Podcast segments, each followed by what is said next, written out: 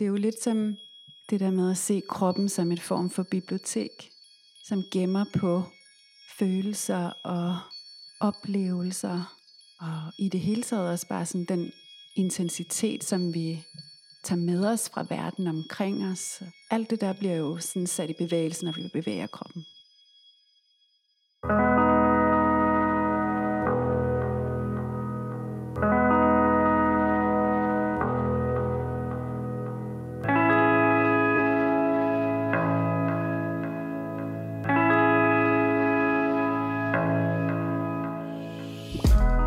Velkommen til Embodied Manifestation Podcast. En podcast med fokus på at ære det hele menneske og vores forbundethed gennem en banebrydende tilgang til manifestation.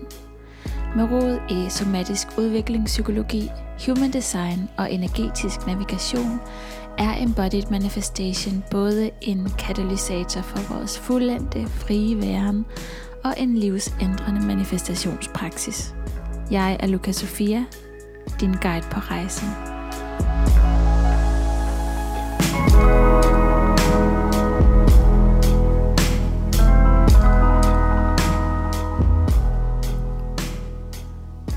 I dagens episode taler jeg med Camilla Schmidt, som har skabt sin egen bevægelsespraksis ved navn Inwards and Onwards. Camilla og jeg mødtes i en manifestationscirkel i 2018, og dengang fortalte Camilla om den her smukke tilgang til fysisk bevægelse, som hun har skabt, som inddrager følelse, bevidsthed og spiritualitet, så det ikke bare ren motion. Den bevægelsespraksis er nu født ud i verden, og i den her episode hører vi om Camillas rejse med krop og motion, hvordan hun har brugt bevægelse som portal til følelsesregulering og indre transformation. Og så handler episoden også om at skabe sine drømme ud i virkeligheden. Interviewet fandt sted helt tilbage i august eller september 2020, og der er selvfølgelig sket en hel masse siden. En nyhed fra Camillas side er, at der i januar er en workshop på vej, som handler om fysisk, mental og emotionel styrke, og hvis det lyder interessant, så kan du se mere hos Inwards and Onwards på Instagram. Hvis du har lyst til at give den her podcast 5 stjerner i din podcast-app, så skal du vide, at det betyder utrolig meget, og det er jeg så taknemmelig for. Og lad os nu byde velkommen til Camilla Schmidt. Hej Camilla. Hej. Velkommen til. Tak. Jeg har glædet mig sådan til at se dig igen. I lige måde, og tak fordi du har inviteret mig. Min fornøjelse. Jeg tænkte på, før vi går i gang, har du lyst til at trække et lille kort? Det gør vi nogle gange her, når jeg husker det. Det vil jeg rigtig gerne. Vand 9. Drømme bliver til virkelighed, ønsker opfyldes, gennemførsel, nydelse, tilfredshed, ønsker opnås. Hvordan resonerer den med der, hvor du er i dit liv lige nu? Og gør den overhovedet det? Det synes jeg i den grad, det sådan rammer lige ned i, fordi jeg har gået med en drøm i meget lang tid, og gået og ruet på den, og kæret for den. og nu er jeg sådan langt om længe ved at slippe den ud i virkeligheden. Så det giver rigtig, rigtig god mening. Virkelig god mening. Det er jo ret meget det, vi også skal snakke om i dag, tænker jeg faktisk, at gøre sine drømme til opfyldelse, og hvordan du har gjort din drømme til opfyldelse. Så hvis vi skal sætte en intention, hvad tænker du så, det kunne være for lytteren? Jamen, jeg synes, at vi skal sætte en, en intention, som måske kan opfordre lytteren til transformation, til bringe liv i vores sjæl, og hvordan bevægelse for mit vedkommende kan være en katalysator for transformation. Så jeg håber, at det kan være en inspiration til det. Den vil jeg gerne være med på. Hvordan vil du beskrive dig selv, hvis ikke du kan nævne, hvad du laver til daglig? Jeg vil beskrive mig selv som optimistisk, som passioneret, som æstetiker, som transformationssøgende, som en, der elsker at blive inspireret og gerne vil inspirere andre så er jeg også introvert og har brug for sådan at trække mig ind i mig selv og lytte til mig selv. Jeg øh, prøver at øve mig i at være nærværende, når jeg er sammen med andre mennesker. Jeg er emotionelt øh, intelligent, vil jeg betegne mig selv som. Kropslig intelligent. Intelligent er egentlig sådan helt, føles helt forkert at sidde og sige om sig selv. Men, men i hvert fald, at følelser og det kropslige spiller en stor rolle hos mig. Og har altid gjort det. Det ses jo også i dit design, som vi kommer til at snakke lidt om også, tænker jeg. Hvordan vil du så beskrive, hvad du laver til daglig? Jamen, den drøm, som jeg er ved at puste lidt liv i nu, er, hvor jeg arbejder med bevægelse. En bevægelsespraksis, som arbejder med at styrke os både fysisk, emotionelt og energimæssigt. Så det er en praksis, som bruger kroppen til at hjælpe os til at søge længere ind i os selv og komme i sådan, ja, komme lidt tættere på os selv, eller finde tilbage til os selv, som vi nogle gange har brug for, når vi sidder lidt for meget fast i hovedet, og har brug for at komme ind i kroppen, bevæge den, bevæge den emotionelle krop, vores energikrop, vores fysiske krop, vores sind. Så du underviser i, i den bevægelsespraksis sådan til hverdag? Ja. Hvor kan man gå til det henne? Jamen lige nu har jeg et ugentligt hold hos øhm, Yoga Living, hvor jeg har lejet mig ind og ligesom har undervisning der hver tirsdag fra 19 til 20.30. Og min bevægelsespraksis hedder Inwards and Onwards. Hvad drømte du egentlig om at blive, da du var barn? Det har jeg faktisk altid synes var et svært spørgsmål, også da jeg var barn. Fordi jeg kunne godt føle, at det skiftede lidt, hvad jeg havde lyst til. Og jeg, Klassisk ja, MG. Ja. og jeg er opvokset, altså kommer fra en, en mindre sønderjysk by. Så nogle af de ting, jeg sådan kunne spejle mig i, jeg kan huske i hvert fald, på et tidspunkt tænkte, jeg, at jeg skulle være lærer. Og det var lidt fordi, min far var lærer, og i min familie var der mange lærere, så det var sådan, Nå, det var nok bare det, vi skal. Så, så det har egentlig sådan ændret sig meget løbende.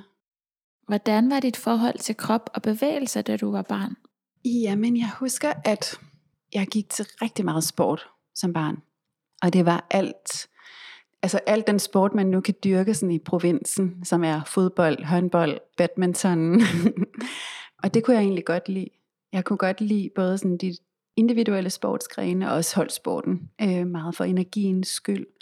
Så det der med bevægelse var egentlig, min far var fodboldtræner, så det var sådan en, bevægelse var sådan, det, det gjorde man bare.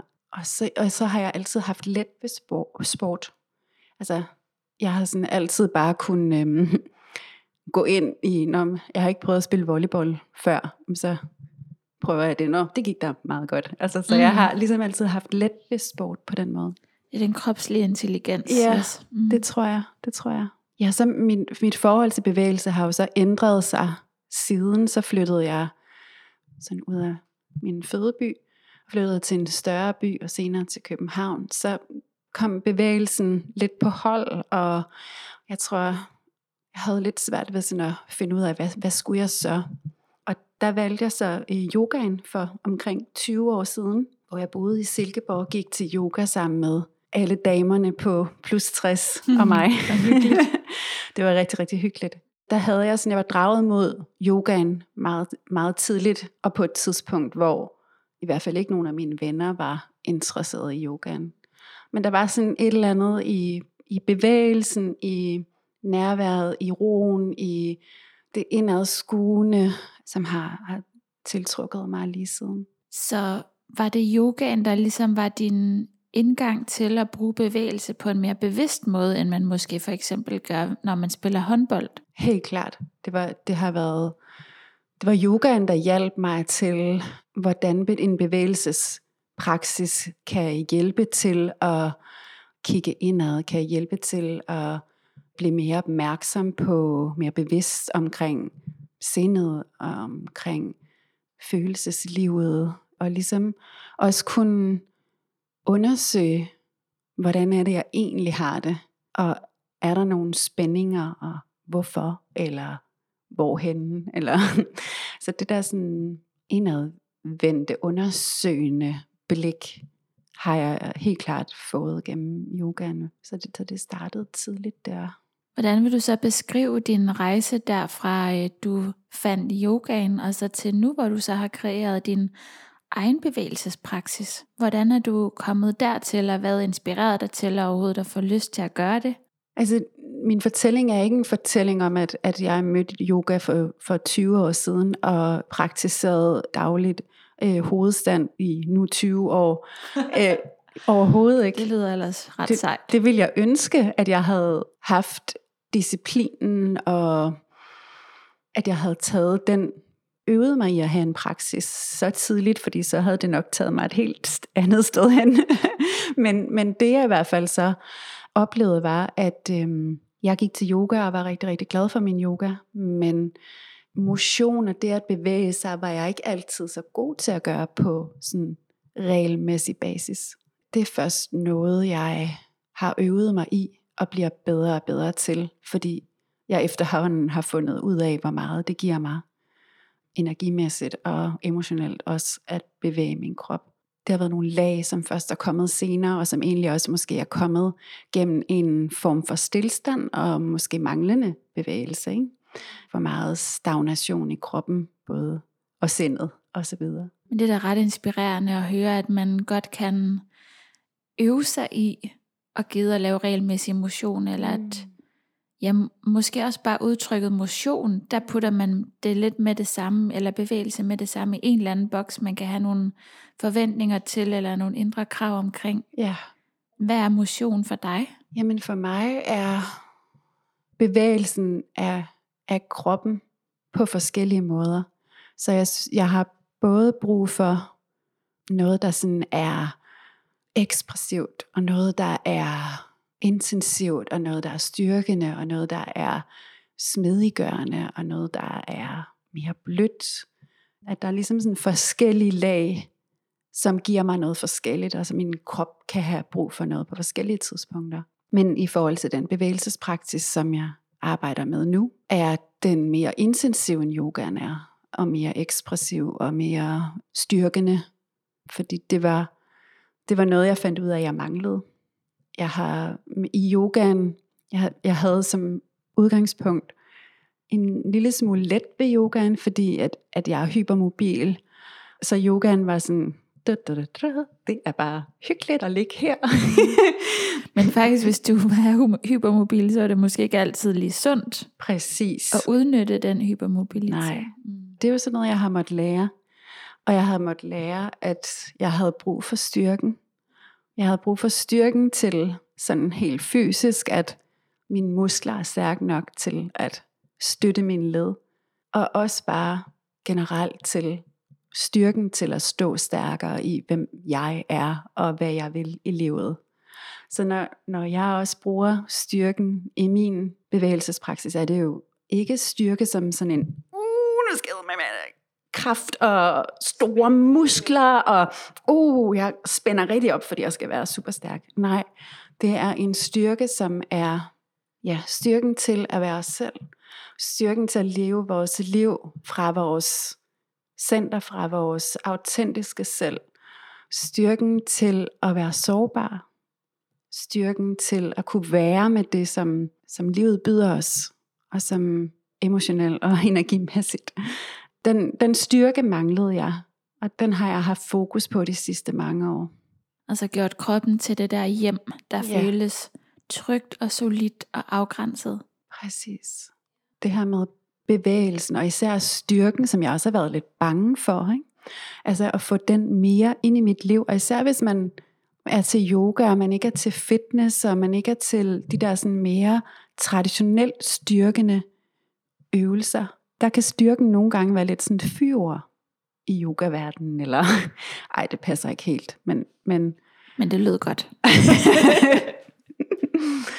ja, så, så jeg har i hvert fald mærket på min egen krop, hvilken forskel det kan gøre at få, få styrken med. Ikke? Så hvordan vil du beskrive din bevægelsesmetode inwards and onwards? Du har jo sat lidt ord på det nu. Men du nævnte også til mig, at det er ligesom spirituel fitness. Ja. Det synes jeg var ret fint udtryk. ja.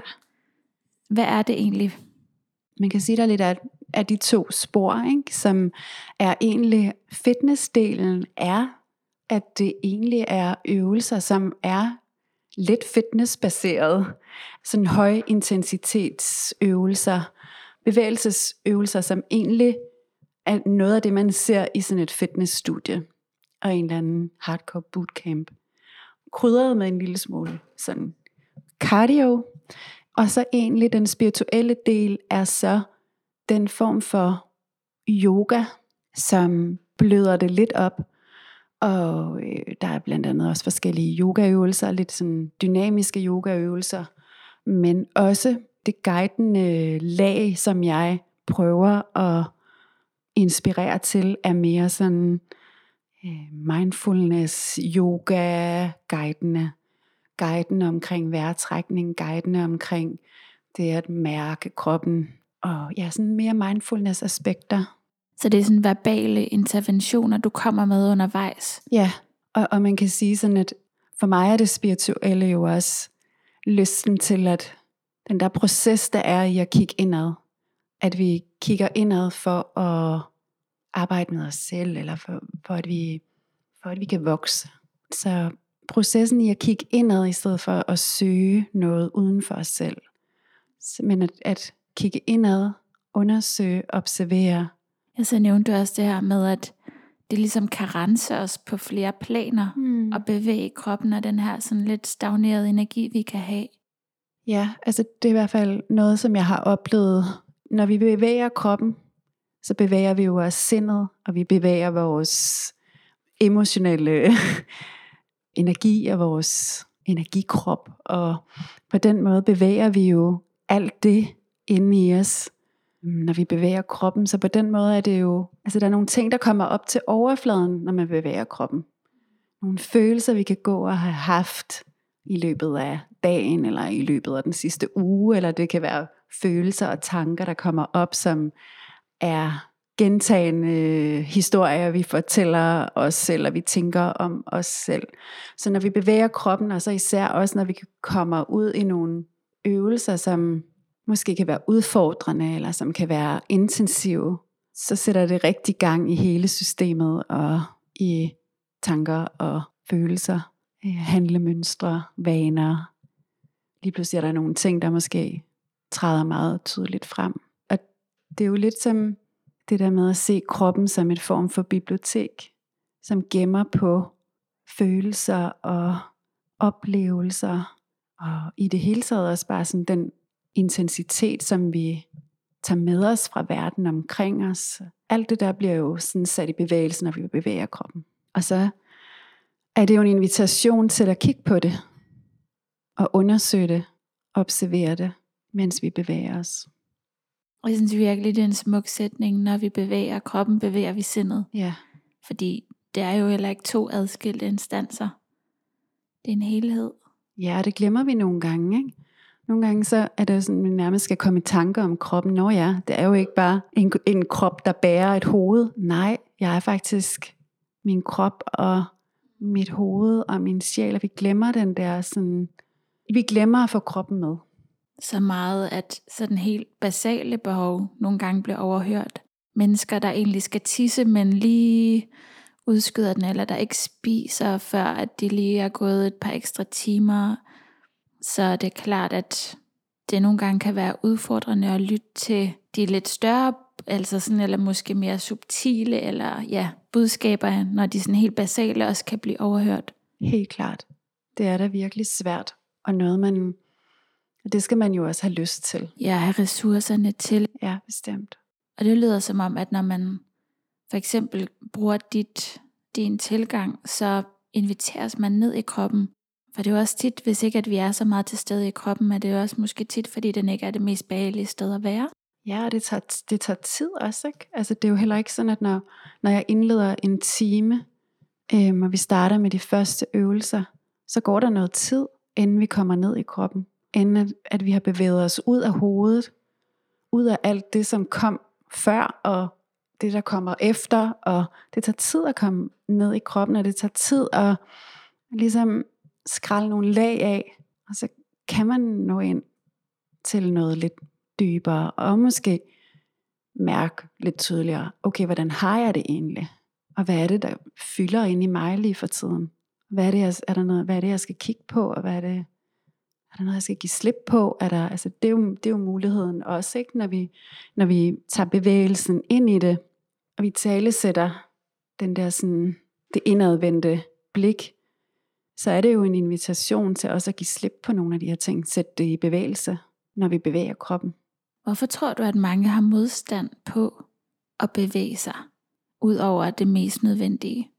Jamen det er som om, at bevægelsen jo også har fået lidt en, det bliver sådan en, en sur pligt, at sådan, nå, det der med, at vi også skal bevæge os, åh, og så skal jeg drikke vand, og jeg skal også gå tidligt i seng, og så skal jeg huske at bevæge mig. Så det bliver ligesom sådan en sur pligt, eller noget, jeg også bare skal, eller det skal overstås, eller hvor at vi har jo også muligheden for at gøre bevægelsen til glædeskabende, til at give os frihed, være taknemmelig for, at vi har en krop, vi kan bevæge.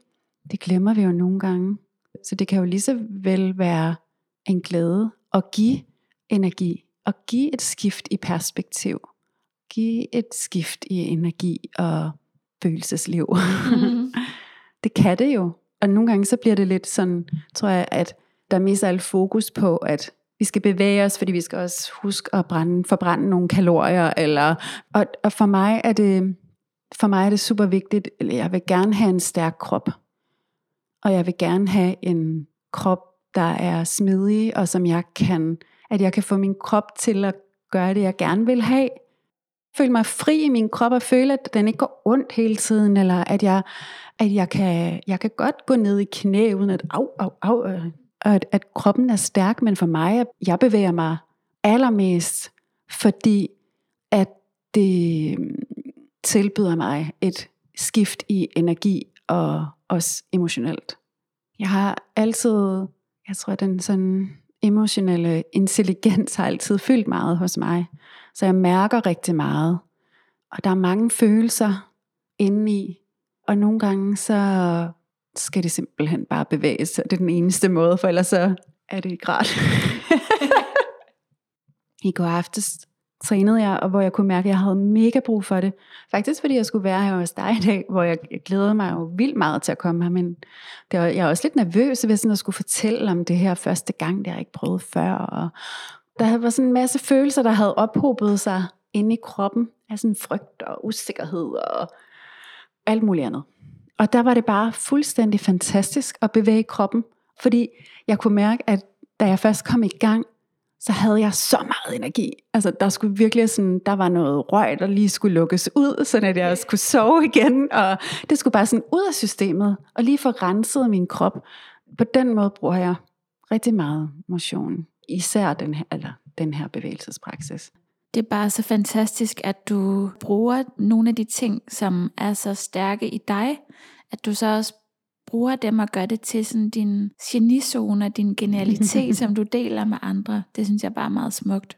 Jeg tror, jeg nåede lidt til sådan et sted, hvor at jeg havde det sådan, at denne her side af mig, her hvor jeg mærker så meget, og den her øhm, sensibilitet, altså i vores kultur kan det meget hurtigt blive noget negativt, at man er meget emotionel, at man mærker ting meget tydeligt, og jeg havde sådan virkelig brug for og omdanne det til noget positivt.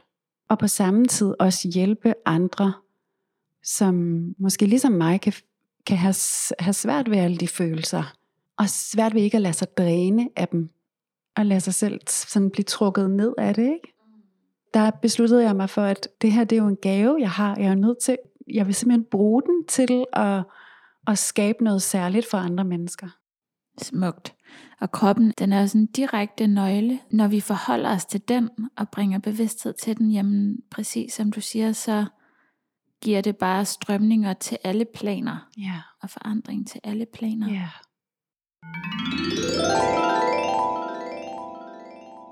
Hvad er du egentlig blevet inspireret af i forhold til den her bevægelsespraksis? Jeg mødte en bevægelsesmetode i New York for efterhånden syv år siden, tror jeg, øh, som virkelig bare sparkede benene væk under mig. Og netop ja, jeg kom fra yogaen og var rigtig glad for den mm, men savnede også noget, der var en lille smule mere sådan ekspressivt, men kunne slet ikke sådan finde mig til rette i fitnessverdenen. Og pludselig mødte jeg en metode, som udfordrede mig, og netop bare gjorde nogle af de ting, som jeg følte, jeg sådan slåsede lidt med indvendigt, bare satte dem lige foran snuden på mig. Og så det der med at bruge kroppen til at handle på det, og på at rumme det, udfordre det, transformere det. Det var sådan det, der gjorde, at jeg blev, altså der blev jeg slået, ja, benene blev slået helt væk under mig, vil jeg sige, ikke? Og jeg tror, jeg har sådan tænkt på, jeg, jeg havde et forløb også sådan, inden da, hvor jeg gik hos en psykolog, sådan netop at få nogle værktøjer til sådan det mentale, hvor at, jeg kan huske, at jeg sådan nåede til sådan et tidspunkt, hvor jeg synes, at jeg følte bare, at det var den samme plade, jeg sad og sagde til hende hver eneste gang. Det var fuldstændig det samme. Jamen, jeg ved jo godt, at sådan der, og når, jamen, når du siger det, at så, ja, jeg skal også prøve at lade være med at tænke på det. Det var sådan, der skete bare ingenting. Og så gik der hurtigt et år, 1000 kroner i timen. Det var altså... En dyr hobby. Det var en dyr hobby, og der, og der kan jeg huske, at jeg havde det sådan lidt, ej, der skal simpelthen, altså, der sker ikke nok her i det her. Og der var det sådan, da jeg så ikke så lang tid efter kom til New York og prøvede den her bevægelsesform, var det bare sådan, okay, alt det vi har siddet og talt om, eller nogle af de her blokeringer, det står jeg bare med lige foran snuden. Og hvordan agerer jeg på det? Hvordan rummer jeg det? Og det var øh, en virkelig spændende øh, udfordring. Så det gjorde et eller andet i mig. Altså, der er en øvelse, som, som jeg også bruger derfra, som er en meget klassisk fit, fitnessøvelse. Det, der hedder en burpee. Den her meget ekspressive øvelse, hvor man hopper tilbage i en planke og hopper op og hopper tilbage i planke og gentager sådan det her hop. Og det er fysisk krævende, mentalt krævende, emotionelt krævende.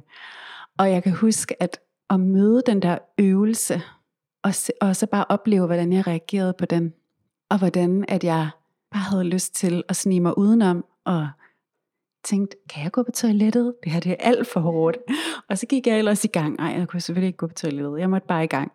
Og det var virkelig, virkelig, virkelig hårdt. Og jeg kunne mærke, der kom så meget vrede og frustration op.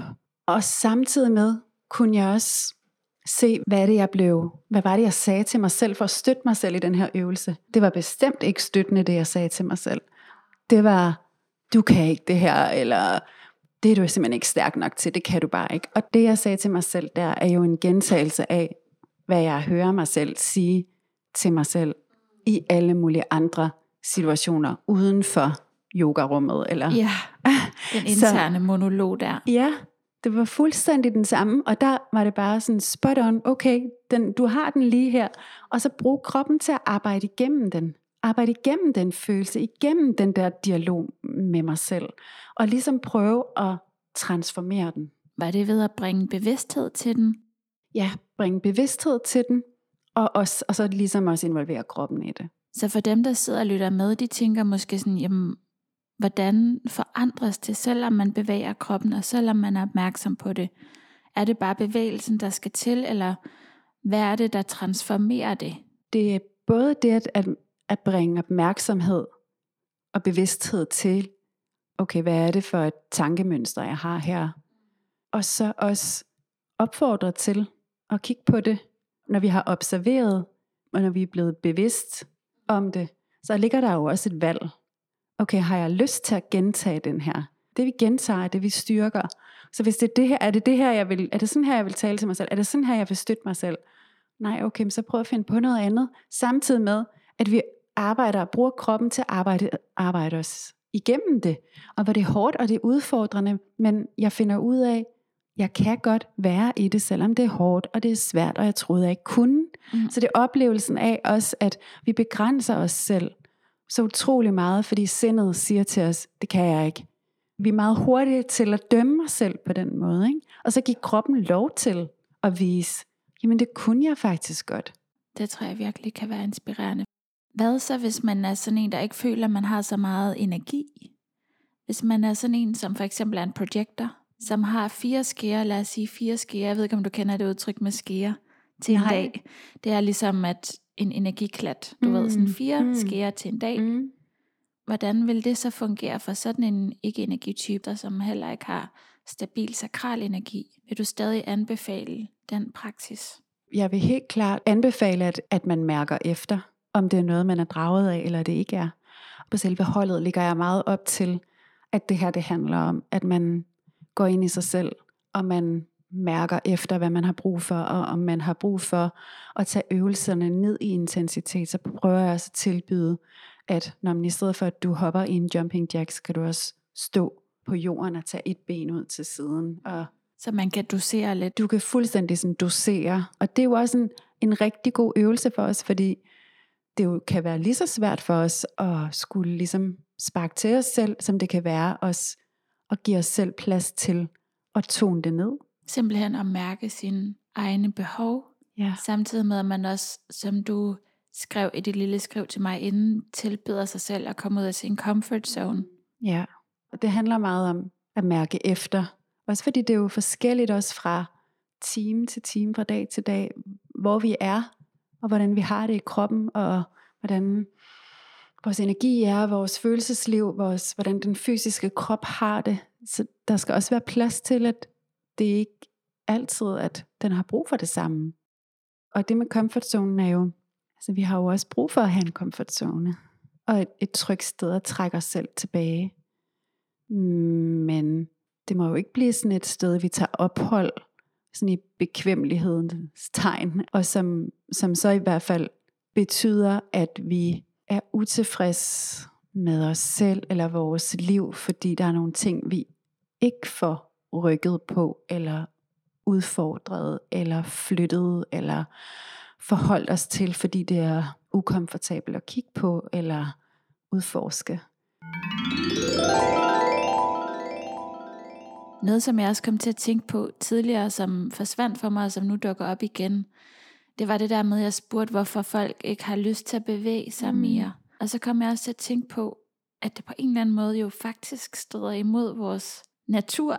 Mm. Et eller andet sted, så er vi jo bygget til at skulle bevæge os nu når at vi skal fange et bytte, eller vi skal bevæge os nomadagtigt videre, og ellers så handler det om at konservere energi. Så handler det om at få groet sig nogle fedtlag, så man kan overleve vinteren. og på mange måder har vi jo stadig de urkroppe, jo, mm. at det har vi jo. Så Ja. ja. derfor, så det som du siger med, at det er noget, som øger bevidstheden, øger kontakten, og som føles nydelsesfuldt. Det er jo næsten det, der sådan skal lokke, ja, for at man får lyst til at gå imod sin egen natur på en eller anden måde bestemt. Det er i hvert fald det, jeg har fundet os ved bevægelse, som, som skal lokke mig. Og jeg tror også, at, at i den verden, vi lever i i dag, er, er der jo også så meget stimuli, og der er, det er svært at fokusere, og der er sådan instant gratification i vores sociale medier, vores telefoner, det ene dopamin kick, vi søger efter det andet. Altså, så, så der er jo ligesom også, der er noget mere, vi skal um, fordøje og bevæge ud af kroppen og um, sende i cirkulation. Lige præcis. Så det er jo ikke bare det her med, at det går imod vores natur, men også at det er bare et dybt naturligt behov at Ja. bevæge det ud af kroppen, Ja, det tænker jeg. som vi bare ikke måske har været i stand til at møde eller forstå.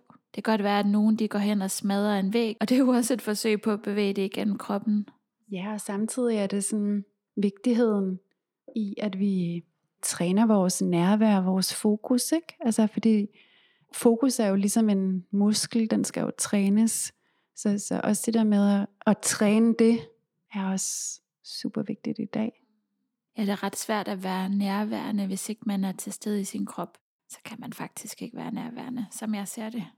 Du sagde lige til mig, at vi holdt en lille pause, og så sagde du til mig, at du faktisk på mange måder lever dit human design nu. Mm.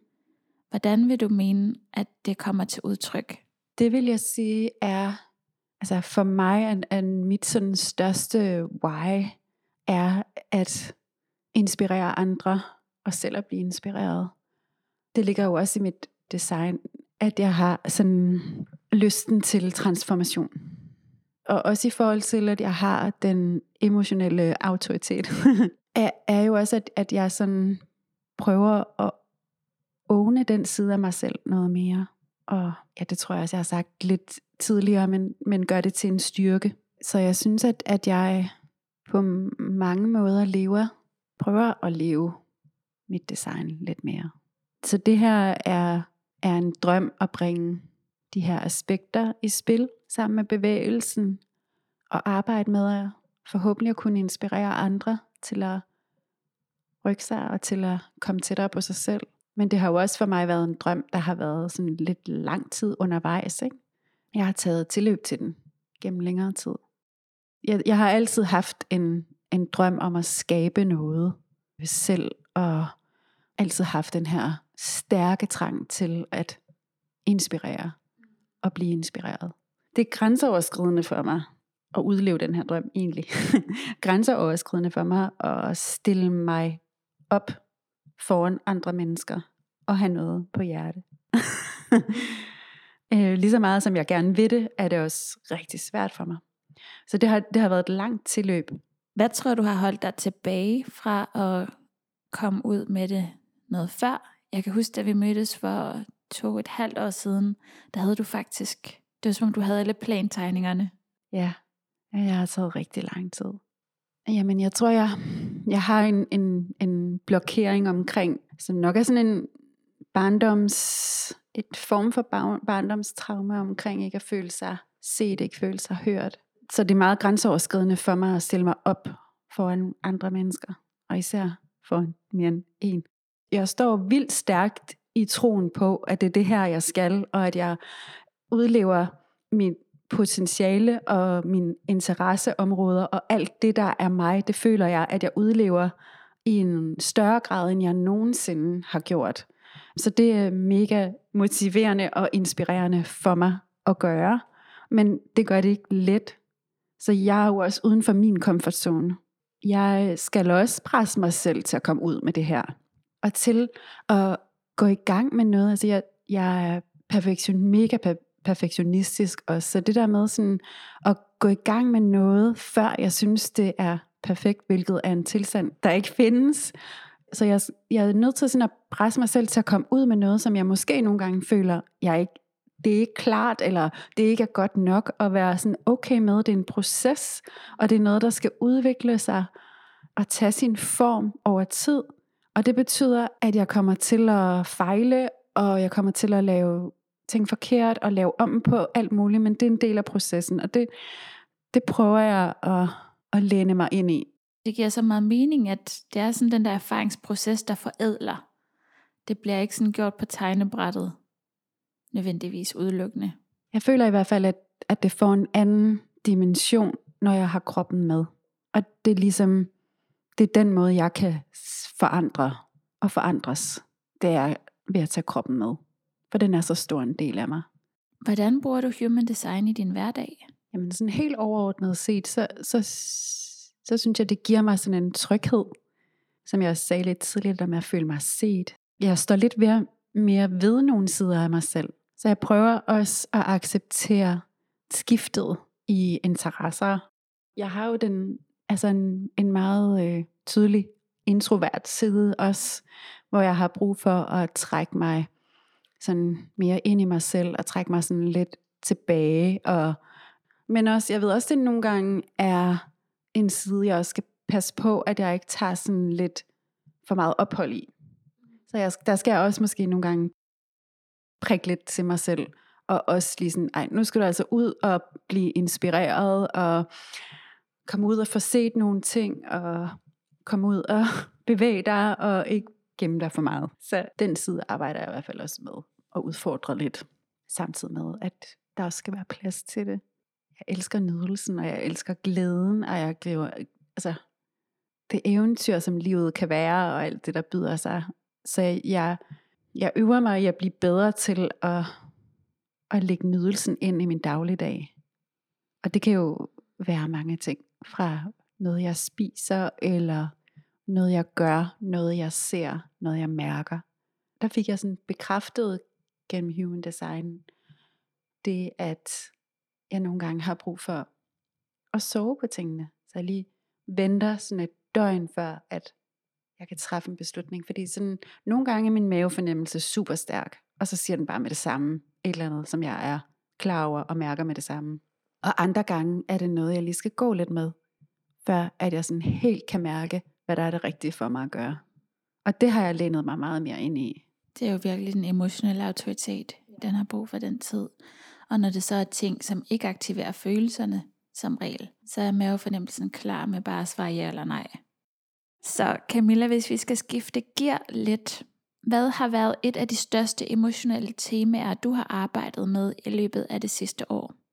Jamen jeg vil sige, altså på en eller anden måde vil der har været flere aspekter på samme tid, men primært min generthed og det med at stille mig frem og have noget på hjerte. Og nu gør du det. Hvad kan vi gøre for at leve et liv i størst flow? Mærke os selv. Forbinde os til os selv. Hvad har været den største sejr i dit liv? Jeg føler det, som jeg er i gang med lige nu, som en ret stor sejr. Fordi jeg bevæger mig så meget over i mit eget rum og udlever det. Og det har jeg virkelig taget til løb til i lang tid. Du fortalte mig også før, at du var faktisk klar til at give afkast på ret meget, hvis det havde tænkt sig at stå i vejen. Det er jo sådan en rar følelse at nå til, der hvor at, at lige meget hvor svært, lige meget hvor udfordrende det er, lige meget, lige meget hvor grænseoverskridende det er, så føles det så rigtigt, at jeg kan ikke lade være. Det er jo en kæmpe del i at stå ved sig selv også. Sådan helt åne den, man er, sagt på sådan et poppet måde. Ja, begynde at få alle de styrker. Altså begynde at få styrkerne i spil, i stedet for at det har været begrænsninger, fordi man har fordi jeg har presset mig selv ned i en livsstil og arbejdsformer, som ikke har været det rigtige for mig. Og så altså det der med at åne, hvad der er mine styrker, og udleve det. Og det føles så rart, og det føles så empowering. Mm. det der med, at de der ting, som, som har været udfordrende, og lige pludselig sådan vente til noget positivt. Hvad føler du har hjulpet dig mest i den proces? Eller hvad har været nogle af de vigtigste aspekter, der har støttet dig på den vej, som har ja, været med i den, den, den transformation? Helt klart min krop. Min bevægelsespraksis. Få det igennem kroppen. Det vil jeg sige 100 procent. Det er der, hvor det er kommet fra, fra tanker og drømme til handling. Jeg arbejder på at tænke det her koncept i mange forskellige retninger. Og jeg tænker også lidt på faktisk en ting, som du sagde til mig under min læsning, at det der med en til en, der er noget i mig, som er virkelig tiltrukket af den der en til en sparring og dialog og, og arbejde på den måde. Det arbejder jeg lidt på, hvordan den form skal være. Men det er i hvert fald noget, som jeg rigtig gerne vil hen imod os. Hvad finder du mest kontrastfyldt i dit liv? På en eller anden måde, så vil jeg sige det der med at være mor, og være sig selv, at være mor, og så også være mig selv, og huske mig selv, og at der ikke skal være så stor forskel på de to, men der, det er ligesom sådan to forskellige roller. Og også det der med sådan at bevare sig selv hele vejen igennem, at man ikke øhm, giver for meget afkald på sig selv, og at jeg holder fast i at være den mest inspirerende øhm, Camilla, og mest inspirerende mor, jeg kan. Det er jo også fint at være arbejde med nærvær og fokus, og så have det tirsdag aften fra 19 til 20.30. Det vigtigste er jo også, at jeg er nærværende og fokuseret. Altså, jeg er nærværende over for min datter, ikke? Og kan man være det, hvis ikke man er det over for sig selv i første omgang? Det tror jeg er svært. Jeg tror, det der nærvær er, er altafgørende i... Hvis, ikke man, hvis man ikke kan skabe det indad, er det svært at skabe det udad til os, ikke? Det der med morrollen er jo også lidt af måske de billeder, vi sådan samfundsmæssigt sætter op omkring, hvad er det perfekte billede af en, en mor. Politisk korrekt mor. Og så samtidig også at have sig selv med i det, man gør. Og fylde sig selv op, så man kommer hjem og er fyldt op, og så man kan give videre til de nærmeste i ens liv.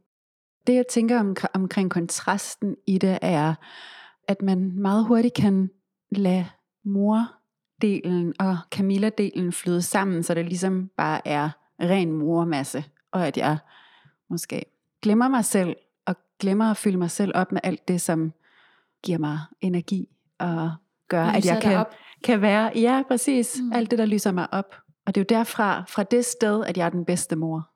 Hvad giver dig mest glæde? Åh, oh, det er mange ting.